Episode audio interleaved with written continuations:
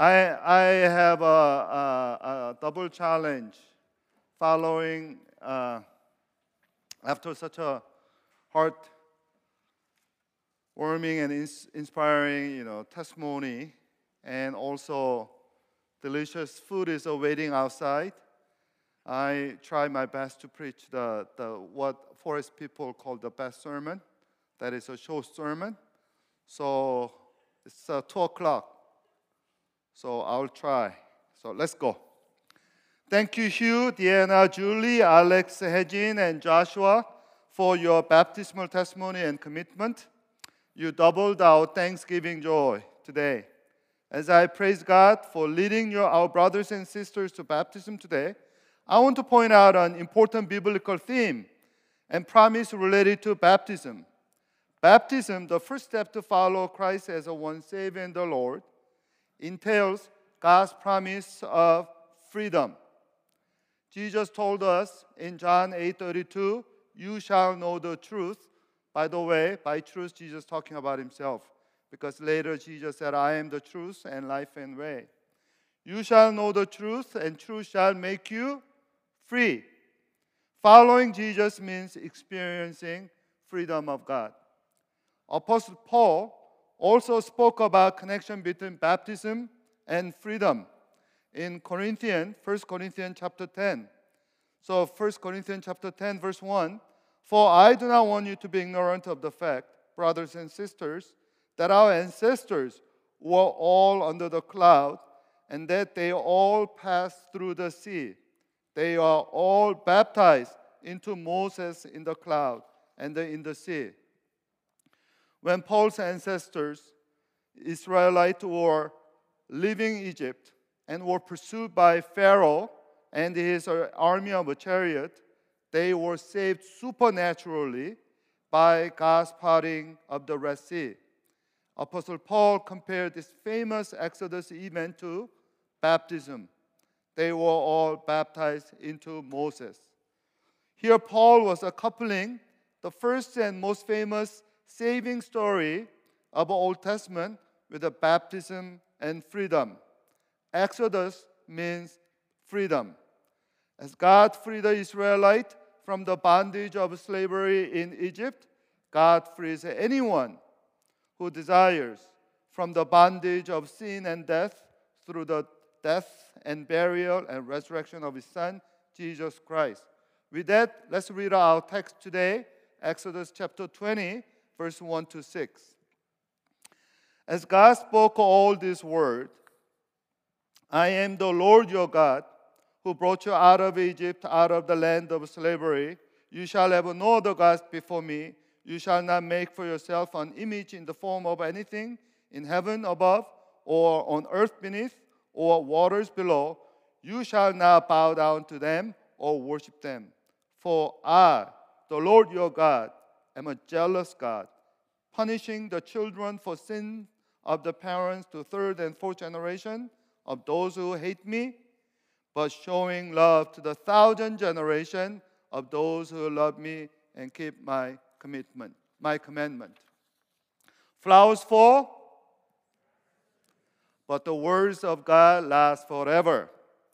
After saving Israelites from Egyptian bondage, God gave them law of liberty, commonly known Ten Commandments. Ten Commandments or Decalogue is all about enjoying, exercising, and establishing divine gift of freedom and peace in God's way. So today I want to share with you the three fundamentals of freedom from the law of liberty, especially first two commandments. First of all, let's check out the uh, context of today's story. Where and when did God give them his law of liberty? Look at the Exodus chapter 19, verse 1 and 2. On the first day of the third month after Israelites left Egypt, they came to desert Sinai. After they set out from Rephidim, they entered the desert of Sinai, and Israel camped there in the desert in front of the mountain. God gave them the law of liberty at Mount Sinai. Why? What's the significance of Mount Sinai? If you look at the map that shows Israel's uh, Exodus journey, you can see the shortest route to Canaan from Egypt was right by the Mediterranean you know, coastline. It was called the Philistine Way, which was a well known ancient trade route that most people traveled between Egypt and Canaan. It was an easy, well traveled shortcut with many rest stops and restaurants like uh, Starbucks, McDonald's, Chick fil A, and Buc-ee's. In contrast, the actual route that God led Israelite was a detour and difficult way with nothing but a desert and wilderness. And according to the Bible, it took 45 days from Goshen, where Israelites used to live in Egypt, to all the way to Sinai, in the distance of uh, 440 miles. It was a clearly detoured uh, route. God took it not because God didn't have a GPS or navigation system like we, but God was uh, intentionally training Israelites because uh, he wanted to cultivate the true permanent freedom in Israel. Here we must recognize that not all freedom are good and desirable. Some freedoms are actually dangerous and anxious.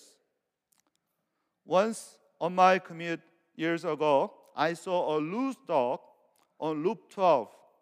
It has a leash on its neck, so it was not a street dog.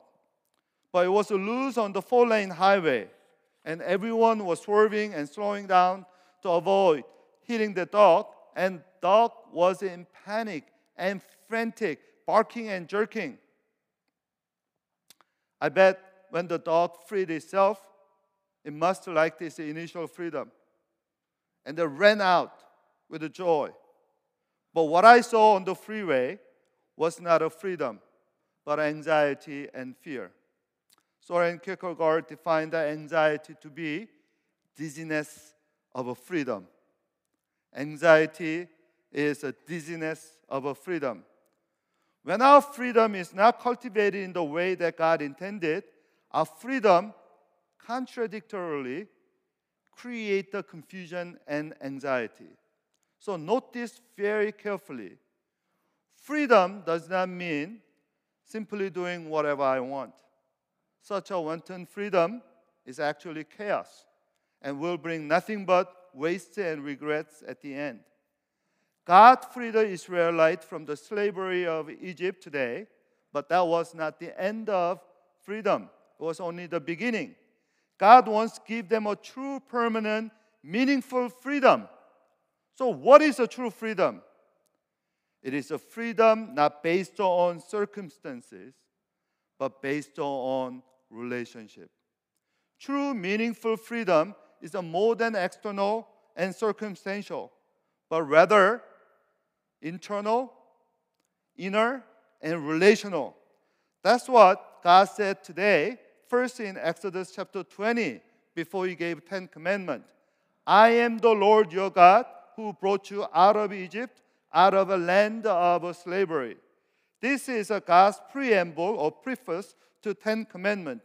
Here we can see the law of God was based on His grace, and the freedom is founded on relationship with God. You know, two things we notice in this preamble. First, God said, I am the Lord your God. You know, interestingly, God used the second person plural.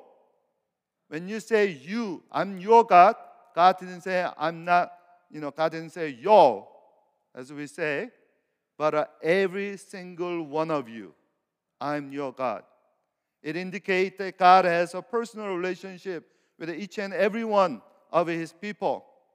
And second, this personal relationship is also a saving relationship as God continued to say, I'm the Lord, your God, who brought you out of the land of Egypt, out of a house of slavery. Twice, God said, I brought you out of troubled place and the suffering place called Egypt. God was reminding Israelites that He was not only their, their Lord and God, but ultimately their Redeemer. So it was on this basis He laid down His law for their lives. So therefore, it is uh, Israel's unique privilege to receive law of liberty straight from God. So saving grace, caring relationship, that's the foundation of a freedom and the law of liberty. So I want us to be understand this very clearly. Freedom is not the end in and of itself. Freedom has an aim. The aim is a love and good relationship. Freedom without a relationship is not only dangerous, but also destructive. Isn't that why we struggle so much in our country with the pandemic? Because many Americans, there are some Americans misunderstand the freedom so individualistically without caring for the people.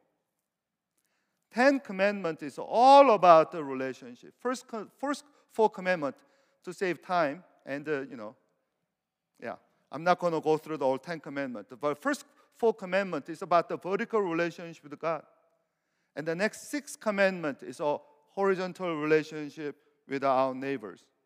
And that's why Jesus said in Matthew 22 37, the first and greatest commandment is to love God with all your heart and all your soul and all your mind. And the second greatest commandment is to love your neighbor as yourself. So to be happy, humans must have loving relationship with God and with the neighbors. And for that, we need a freedom. And the person who explained this, this biblical meaning of freedom better than anyone, is my hero, Swiss German theologian named Karl Barth. And he wrote a very short book, incredibly rich book called The Humanity of God. There, Barth said this God's freedom is not naked sovereignty or bare omnipotence, but relational freedom. Relational freedom. Freedom in which God, in covenantal grace, gave and gives himself to humanity to be humanity's God. God's freedom is not freedom from, but freedom for. Did you hear? True freedom is not freedom from the bad stuff and oppressing. It's much more freedom for good things, love and care. God is free to determine His own being to be God for us in and through Jesus Christ. God's freedom was and expressed in the gospel. Although surely God's vision and purpose includes all His creatures, God's particular interest concerns His human creature, indicated in His becoming human in His Son. You know, starting next week, we are celebrating Advent, coming of Christ. Christ when he came to this world, he didn't just become a human temporarily, he took the human nature into himself. And eternally, there's a humanity in God. That's what Karl Barth talking about humanity of God. Our God, out of his transcendent freedom, decided to be God for humans. And he became one. And today we witness he even identified with the sinners and died in their place and then rose again. Hallelujah. That's what the biblical freedom is. It's based on relationship. It's based on love and care. Now let's look at the first two foundational com- uh, commandments, which tells us a second fundamental of freedom, which is commit yourself to God totally. Totally is the key. Verse 3 you shall have no other gods before me. You shall not make for yourself an image in the form of anything in heaven above, on earth beneath, or water below. You shall not bow down them, bow down to them, or worship them. For I, the Lord your God, am a jealous God. In order to understand this first commandment, uh, we need to know the context. The Israelites just came out of Egypt, where they lived in the one of the most polytheistic cultures ever. You know, polytheism simply worship of many gods, and in that, Egyptians were unsurpassed. They worshiped the gods of fields and rivers and light and darkness and sun and storm. They bow down to worship idols in the form of a man and the beast. For instance, God Horus, God sky, God of sky, had a head of a falcon. God of death, Anubis, has a head of a jackal, and so on. So, to Israelites, the recently liberated former slaves of Egypt, God told them, You shall not have no God before me. This is a call for radical monotheism. I don't have enough time to describe how rare and unpopular this notion of a monotheism was in the ancient world where the most people, almost everyone was a polytheist. That's why I added the adjective of radical to the monotheism.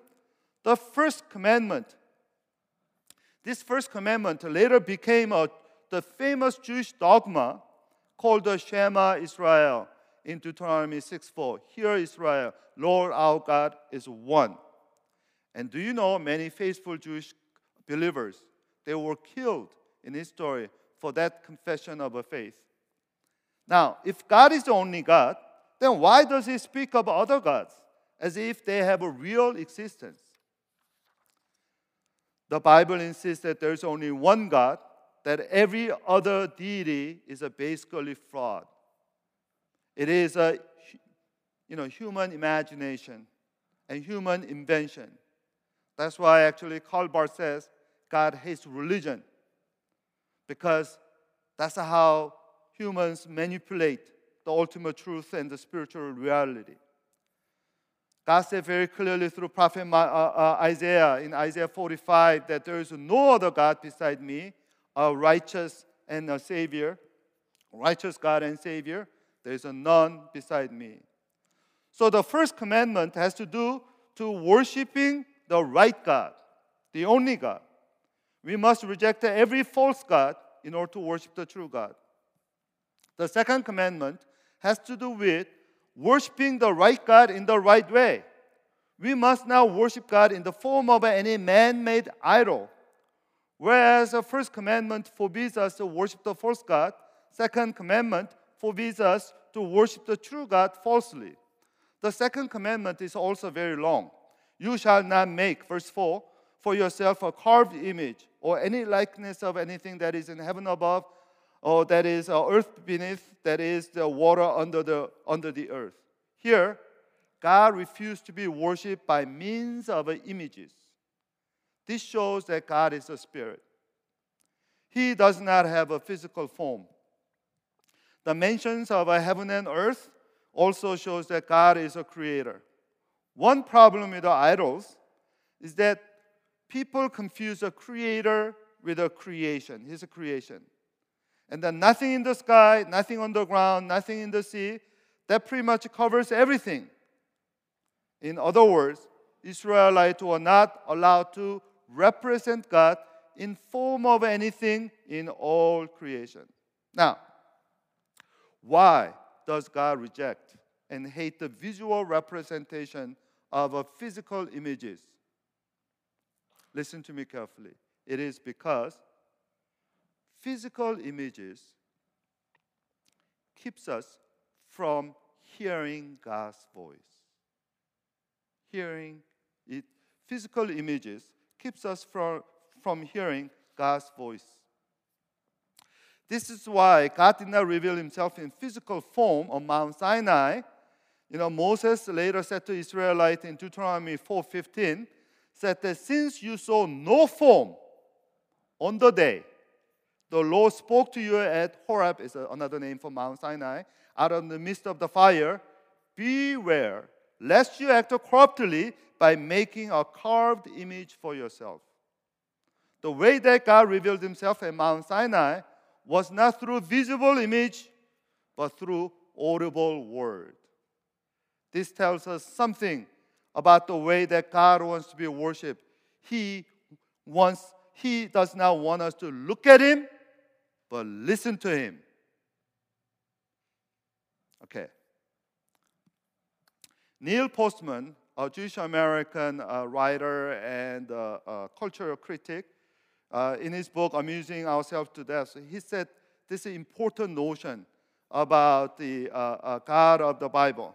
The God of the Jews was to exist in the Word, through the Word, an unprecedented conception requiring highest order of abstract thinking.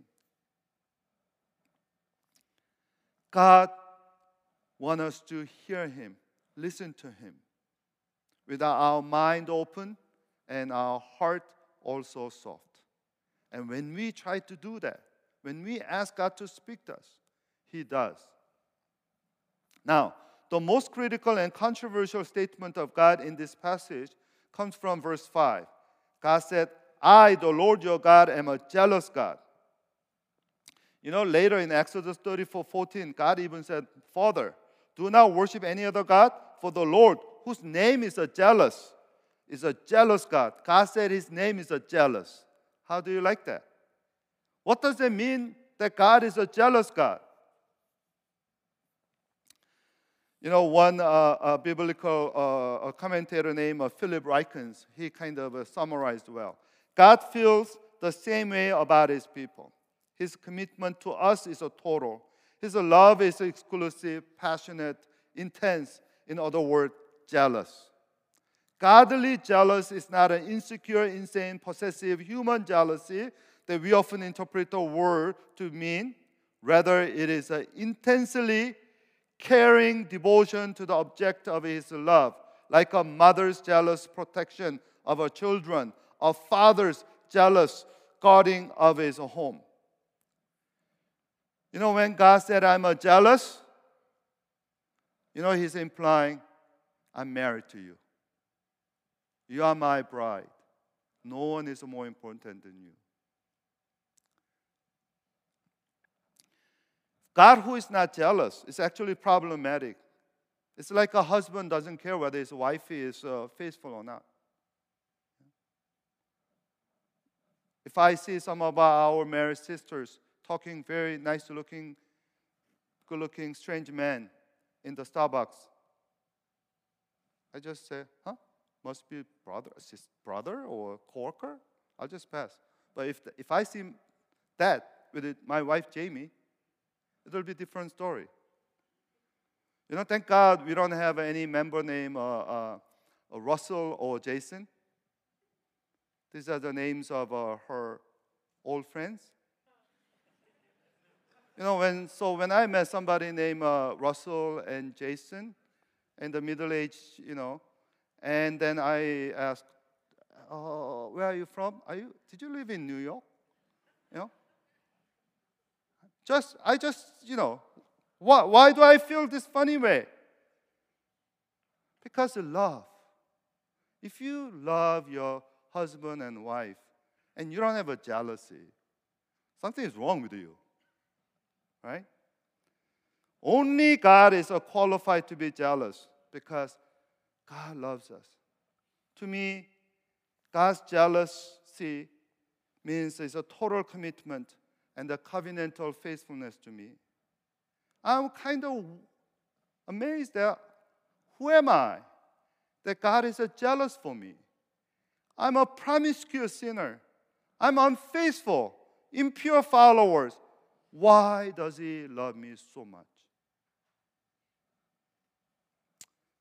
Do you know someone who is infatuated or someone who has so called a one sided love?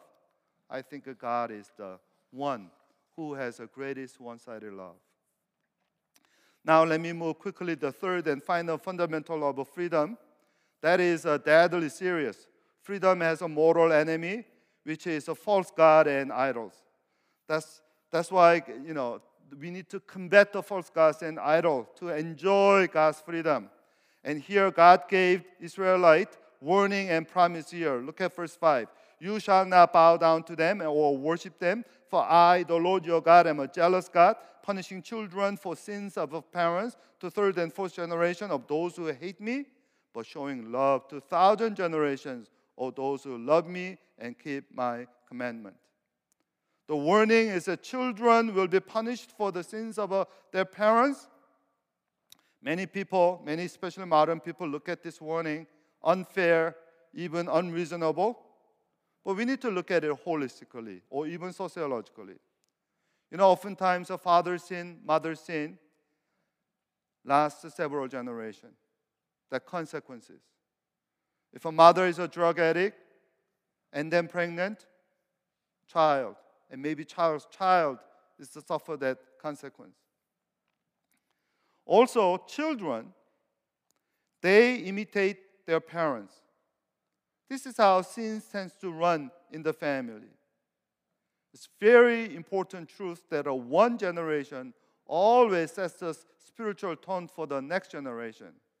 So this is a call for the parents. Parents, how we really follow Christ will set the spiritual tone for our children far more than Sunday school teachers or even Christian prep schools. Forget about it. Don't assign, you know, we are the one who set the spiritual tone and discipleship for our children. While the warning is a deadly serious, the promise is more powerful than warning because it's a blessing lasts not just a three or four generation, God said for thousand generation. Why? We can, we can see here how much God wants to bless us rather than punish us. God wants us to have a true, meaningful, fruitful freedom. Now, once again, to have a God's blessing of a true freedom, we must combat the false gods and idols. You know, reformer John Calvin said the human heart is a perpetual factory of idols. You know, we constantly find the attractive idols, false gods in our life, and then seduced to those things. So, in case of Israel in Exodus, this Calvin's diagnosis of a human heart can be truer because while Moses was receiving God's law of liberty on top of Mount Sinai for 40 days, guess what? Israelites become very impatient and restless. And then they would, you know, when you uh, have not committed yourself to God, you don't just stop believing God, but you start shopping for other gods or your own kind. So if you look at the Exodus chapter 31 1, when people saw Moses was long in coming down from the mountain, they gathered around Aaron, Moses' younger brother, or older brother, and said, Come and make us gods. Who will go before us? As for this fellow Moses who brought us up out of Egypt, we don't know what has happened. So they asked for God replacement. And the backboneless, you know, a leader Aaron made them golden calf. By the way, the Israel's love affair with the golden calf lasted several hundred years more. If you look at the Second Kings chapter 10, Jehu destroyed the Baal worship in Israel. Verse 29. However, he did not turn away from sins of Jeroboam son of Nebat, who had caused Israel to commit the worship of a golden calf at Bethel and Dan. Now, what's so special about golden calf? The reason I talk about golden calf is here we see some truth about idol worship. Why did Israel like the golden calf so much? Golden calf was a familiar idol since their Egyptian days.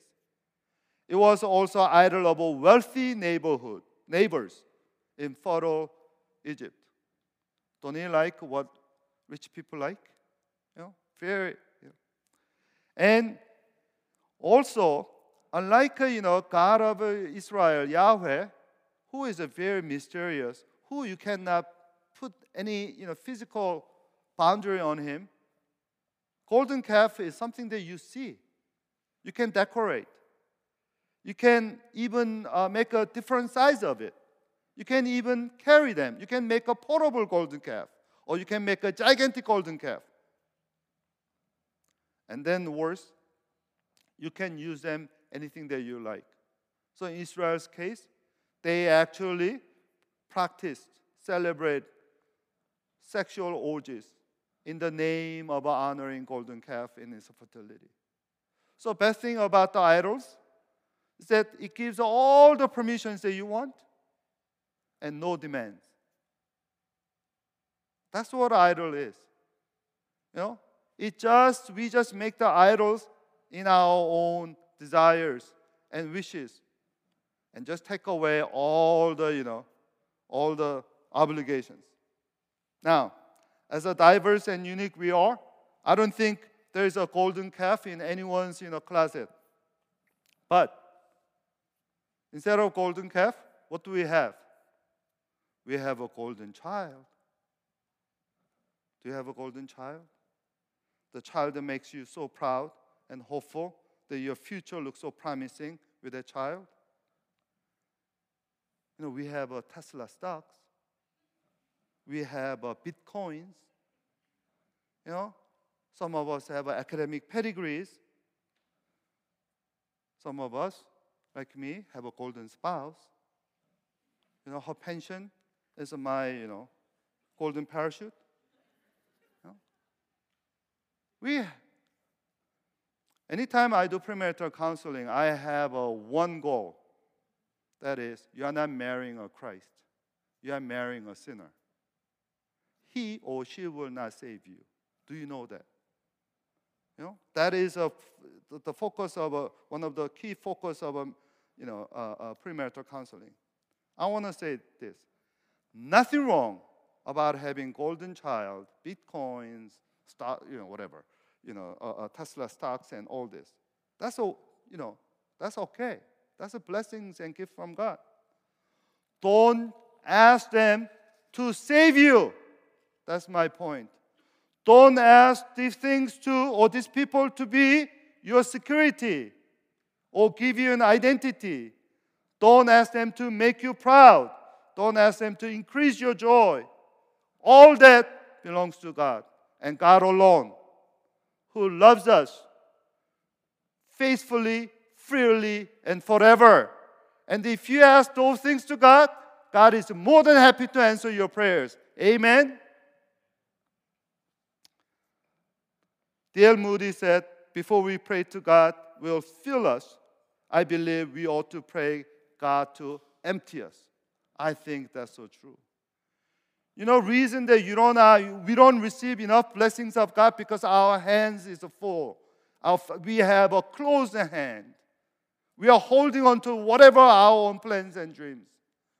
When we open our hands and ask God, Lord, my hand is open. Whatever you want me to do, I will do. You will have a true freedom of God. So, dear brothers and sisters, let us use our freedom for glory of God. Our freedom came from free God. Out of His free love, we are here today to worship. Let us use our freedom to love one another and serve God together. Let's pray. So we have now uh, uh, joy and uh, honor to hear the testimony of each one of uh, our brothers and sisters who was baptized. So testimony is not about the public speech or we are grading our one, you know, whatever. This is uh, the best important thing, most important thing about testimony is about honesty and sincerity. Having said that, let's welcome Hugh Liu, who wants to share testimony first.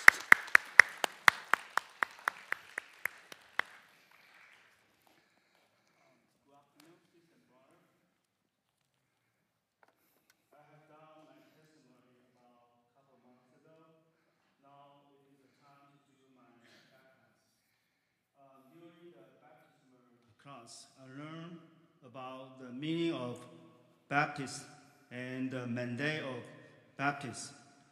Uh, we know that only the sinner needs to be baptized, but Jesus asked John to baptize him.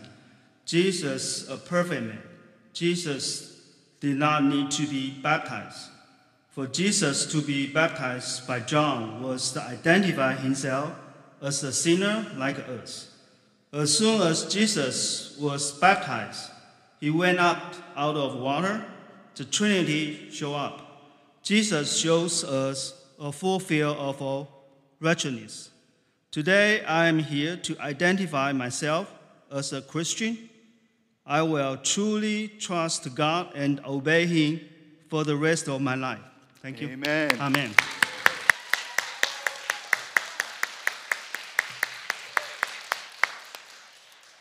We're going to alternate to brother and sister because I feel like that's the fair thing to do. So, uh, Deanna, take your time.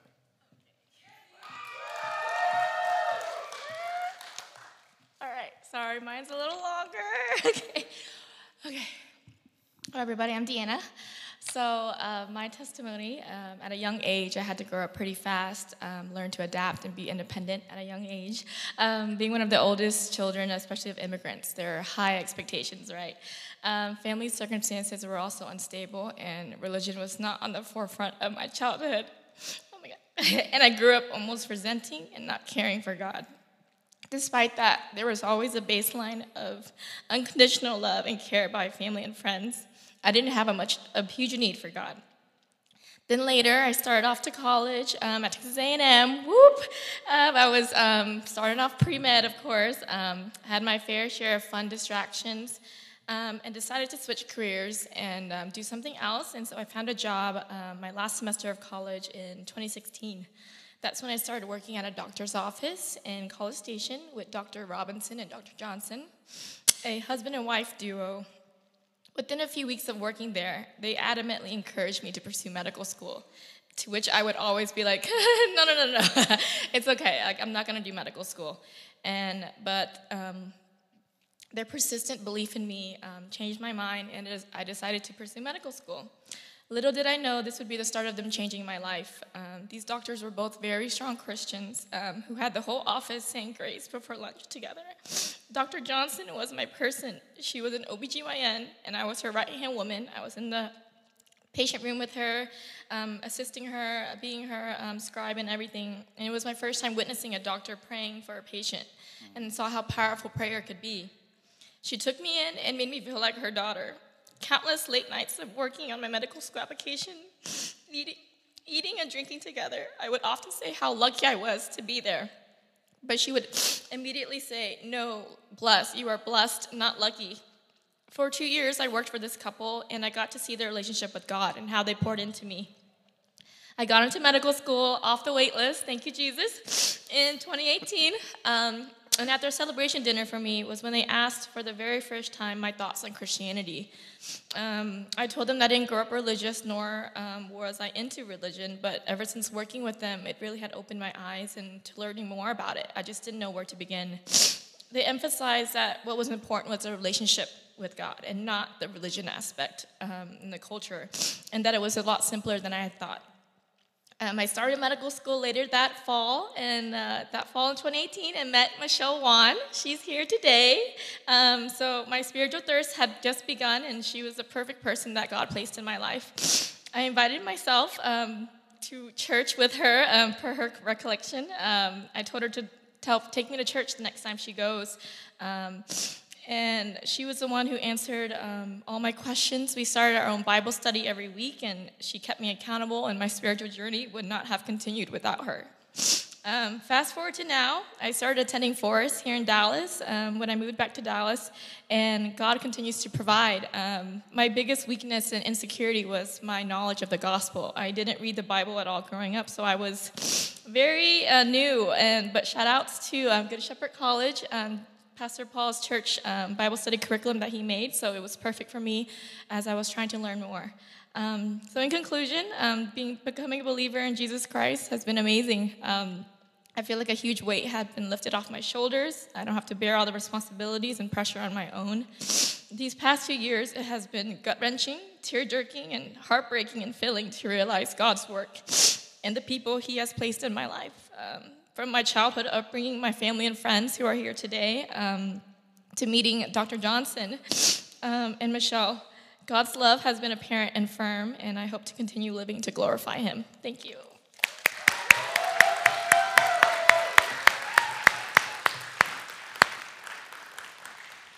I remember uh, Michelle Wan three years ago when, uh, you know, middle of the first year in med school, she, she, she shared her prayer request her BIP, Deanna, and uh, since then we've been praying together. And uh, so uh, Michelle, even though she's doing a rotation and then doing a last year medical school, you know, interview re- for residency program in Bay Area, but she flew just now to you know witness and celebrate and then pray. So just you know, right before the baptism, she said, "Pastor Paul, I'm stuck in the airport. I don't, I'm not sure whether I can make it to the prayer, but by grace of God." That uh, so Michelle, where are you? So woo, thank you, thank God. And thank you, Deanna, for the real uh, uh, testimony. You know, real wonderful, transparent testimony. Good to hear that you are the way off the wait, wait list, and that God kind of continued to guide you. Did you know Deanna wants to go to that uh, same specialty that the Dr. Johnson, that, I mean, the, that she mentioned? So so, you know, love and then true testimony it reproduces. Is that wonderful? All right. Josh Yang, uh, um, I'm sorry, Andrew Yang. Uh, uh, yeah. Alex Yang, I'm sorry, Alex Yang. Sorry.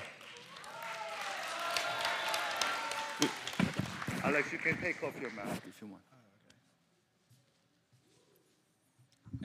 Hi everyone, my name is. Okay. Uh, hi everyone, my name is Alex. Uh, mine is also a bit longer, but I'll go through it as fast as I can. So uh, I didn't accept Christ until this year. Although I was baptized as an infant and occasionally went to church with my parents, my faith was never there. I never truly believed. I was simply going through the motions, never really understanding what the phrases Jesus loves me and Jesus died for my sins meant. I didn't know whether God really existed or not, and didn't really care to be honest. When I started college at Rice, God was the last thing on my mind. I knew there were college ministries, but I never bothered to visit any of those organizations, and I simply had no interest in, li- in living a religious life. Instead of surrounding myself with Christian friends in college to help grow my faith, I found myself in the opposite situation. At the start of my freshman year, I found myself surrounded by people who wanted to hook up with girls, try different kinds of drugs, and drink excessively. Mm. Despite this environment, I was blessed to still meet a few Christian friends who played significant roles both directly and indirectly in my spiritual journey. During my senior year of college, I reached what I considered to be an all time low in my life up to that point. I didn't have a job despite a long and stressful recruiting cycle, and I had no idea what I was going to do after graduation. I was lost and confused and started to feel a sense of empty, emptiness and loneliness, often questioning the meaning of life and what true happiness is. I began to feel like something wasn't right with the way I was living my life. And looking back, I consider this the first time God began to turn my life around. One day I met with one of my friends and I told her everything I was feeling the depression, emptiness, loneliness, and how I was questioning the meaning of life. Midway through our conversation, she looked at me seriously and said, I think you need Jesus. Now, I had heard these words before countless times from other people growing up, but for the first time, they finally resonated in a way unlike before.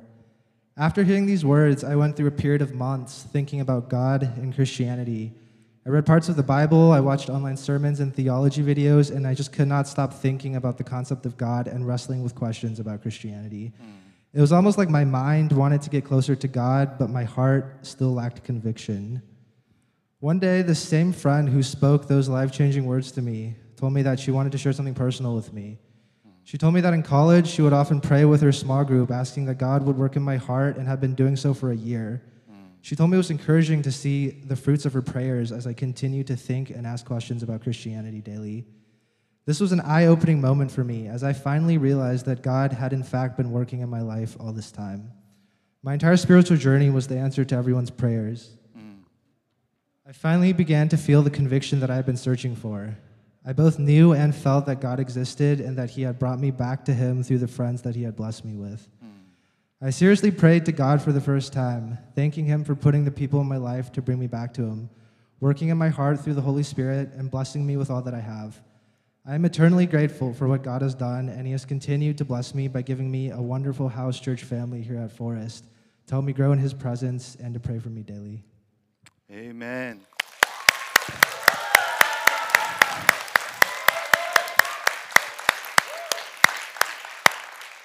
Yeah, we pray that more people like Alex will thank, you know, play God, thank God for placing us in their lives. Amen.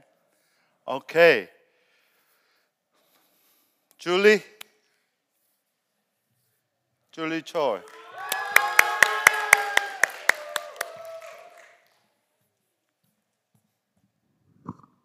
Hello. Um, okay. So, before standing here today to get baptized, I actually had a lot of doubts on whether or not I should be baptized. Um, when I thought back to my life, I had become very like aware of my sins and felt that I wasn't a good Christian enough to be baptized.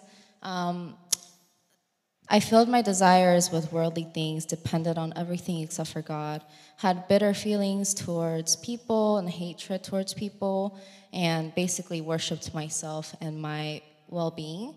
Um, and me being a very black and white person, it didn't make sense to me that I could be a Christian and a sinner at the same time. So when I felt Christian enough, I pushed away sin in my life and I served and I didn't, I tried not to participate in um, sinful behaviors because I thought that was the Christian thing to do. And um, doing Christian things made me feel better about myself. And when I felt like a sinner, I pushed away God in my life because every inch of me screamed uh, hypocrite. Um, so I built my faith on traditions, religion, and culture of the church rather than my own intimate um, relationship with God. And I don't specifically remember a, one time when I was like, oh, I'm saved. And that made me think a lot like, am I even saved if I don't have that kind of a testimony? Um, but I believe that everyone's story is different, and God does um, sanctify you over the time. And um, so my relationship with God actually started when I experienced a death of a loved one uh, my freshman year of high school. Um, after that happened, God spoke so loudly in my life, in my depression and my darkness, and He really chased after my heart, even after I was running, even though I was running away from Him. Uh, I found myself depending on guys to fill my emptiness, only to find that emptiness kept growing bigger. Um, growing up without a father, I never knew what it felt like to have a loving father who cares for me and loves me unconditionally. But God showed me what love was. He took care of me in moments when I didn't even know I needed to be taken care of. Um, he loved me and chased after me even after I showed my imperfections and would deliberately sin against him. And he became my friend and my savior in my darkest moments, and he softened my heart toward God and his people. Um, I really thought about the question of what is baptism. And I, after talking to my house church members and my friends, I realized that um, baptism is like a wedding where I'm opening up myself up to God to commit to me, and my and I'm committing to God in front of my community. Um, I don't know much about marriage, but I do know that married couples fight a lot, and you know, just because I get married to God doesn't mean that I'm not gonna fight with Him and that I'm not gonna sin against Him. Um, yeah, and I realized that the whole gospel about Jesus becoming is Jesus becoming sin for us so that we don't have to separate the Christian and the sin into two. So we can be sinners and still be in God's presence. In fact, we can't understand grace, love, and the gospel without the sin. And I've experienced God very intimately in many moments of my life. And I believe that He is my Savior, and I want to publicly acknowledge my commitment to Him and His commitment to me. And that's it. Amen.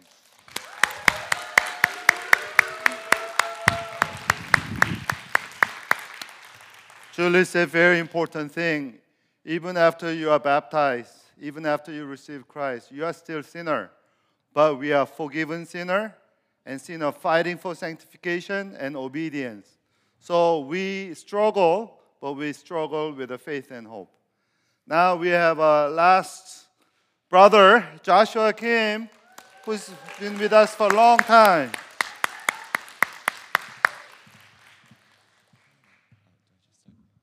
Uh, oh, Hello, um, I'm Joshua Kim, and uh, my testimony. Uh, growing up in the church, I've always known about how God is our Father and how He sent His Son, Jesus, to die on the cross for us. Uh, despite this, it wasn't until these past few years that I felt my own personal relationship with Him begin to grow as I experienced Him for my, myself.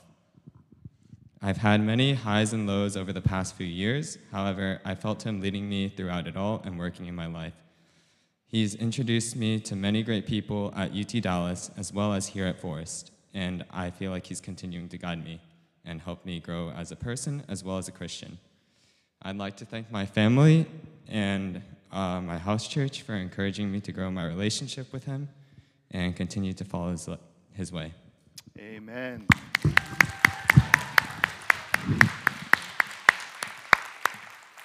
We are so excited that uh, finally in our church we have some college students, especially local college students, such a good school as a UT Dallas.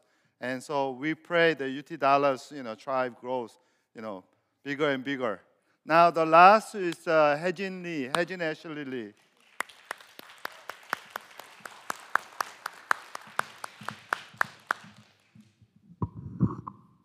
I just want to say thank you to Pastor Paul for letting me get baptized because I didn't attend the class, I watched a recording. so thank you. okay. Um, so I got baptized when I was 13 um, out of obligation because my mom asked me to do so. So, um, yeah. So when I was reflecting on how I first came to faith, there were so many traumatic moments and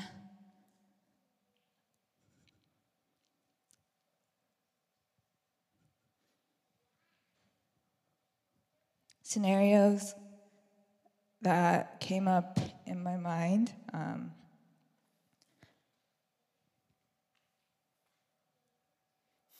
sorry. Um, I thought a lot about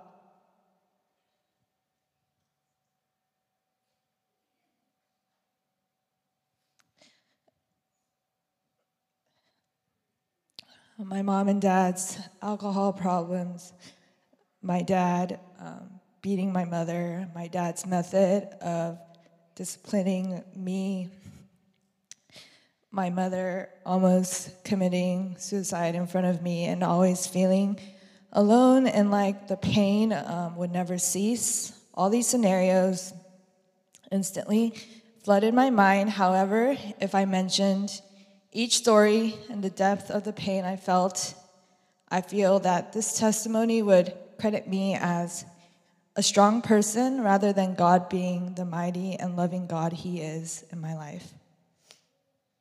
So um, I'll try to make this all about Him and not about me. So, growing up, fatherly love was very foreign to me. I had and have a very broken relationship with my dad due to his abuse, racism, and neglect he had always he had towards my mother and I. Um, my dad was always the person I feared the most, and this transferred in how I viewed um, God. God was someone who punished people who did wrong, just as my dad would discipline my mother and siblings when we would do something wrong. It was very hard, and every summer of high school, I would go back and forth and reflect on if life was worth and if there would be a day where I would see purpose in this world or could do something correctly. Senior year of high school, um, it was an all time low for me. Um, I really contemplated if life was worth living and went back and forth with if I wanted to see another day or if I felt that my time on this earth was up. Every day felt very long, and my family life didn't help. I served as a children's ministry teacher and on the praise team, but those were just charitable deeds I did to make myself feel better about this world. Life was still not purposeful, and there was definitely a void. Um, that year, I remembered asking Julie back there if she wanted to skip school and go shopping. and she responded saying she didn't want to lie to her mother anymore. This moment was so shocking because it was a routine for both of us to lie to our parents. she mentioned that life was different and she didn't want to hurt her mom. I remember this left me wondering for a few weeks how she changed so quickly. I had a long conversation right before I turned 18 with my youth, youth group pastor one night who understood my heart well on who Jesus was. She told me about his life, his death, and resurrection um, to give us purpose. I asked her on how I could connect with him, and she told me to just pray. That night, I went on my knees and just prayed that I would be able to connect with Jesus and that night, as I was praying and asking God to reveal himself to me, I remember seeing this very bright image and a voice saying, You don't have to die because I already did. I remember that voice and being in tears that someone was telling me that my life has ultimate purpose and it is worth something.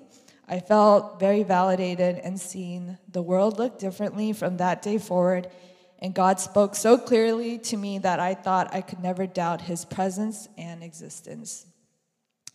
Last year, I struggled a lot with faith due to all the pain coming back from losing a job title, losing a relationship, living with my parents again, and moving back to Dallas and reliving a lot of the traumatic moments I went through. Um, it was a time period where I knew God existed but didn't want to walk with Him whatsoever. Um, Julie, Jane, Rebecca, Lydia, Tommy, and Alicia were the six people that reflected Christ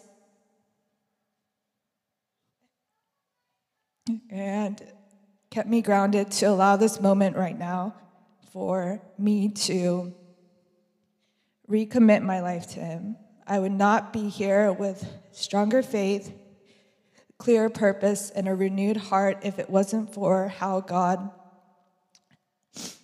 spoke and used these people to show me love in a dark time. I thank Christ for these people, and I thank all the parents at Forest for giving me a renewed view of parental love and God's love as well.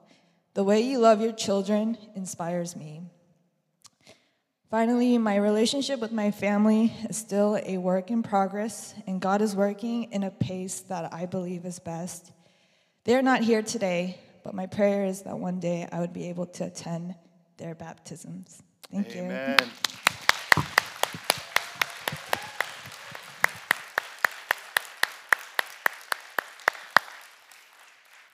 Thank you, Hejin, for, for such a you know honest uh, tr- and also trust sharing and then trust. Uh, other than the uh, well, I'm actually glad that I, I'm not the only one like my mother. So it's you know wonderful. Once again, let's give all the glory and honor and praise to God for our brothers and sisters, their commitment to Christ today. You may return to your seat, and also children.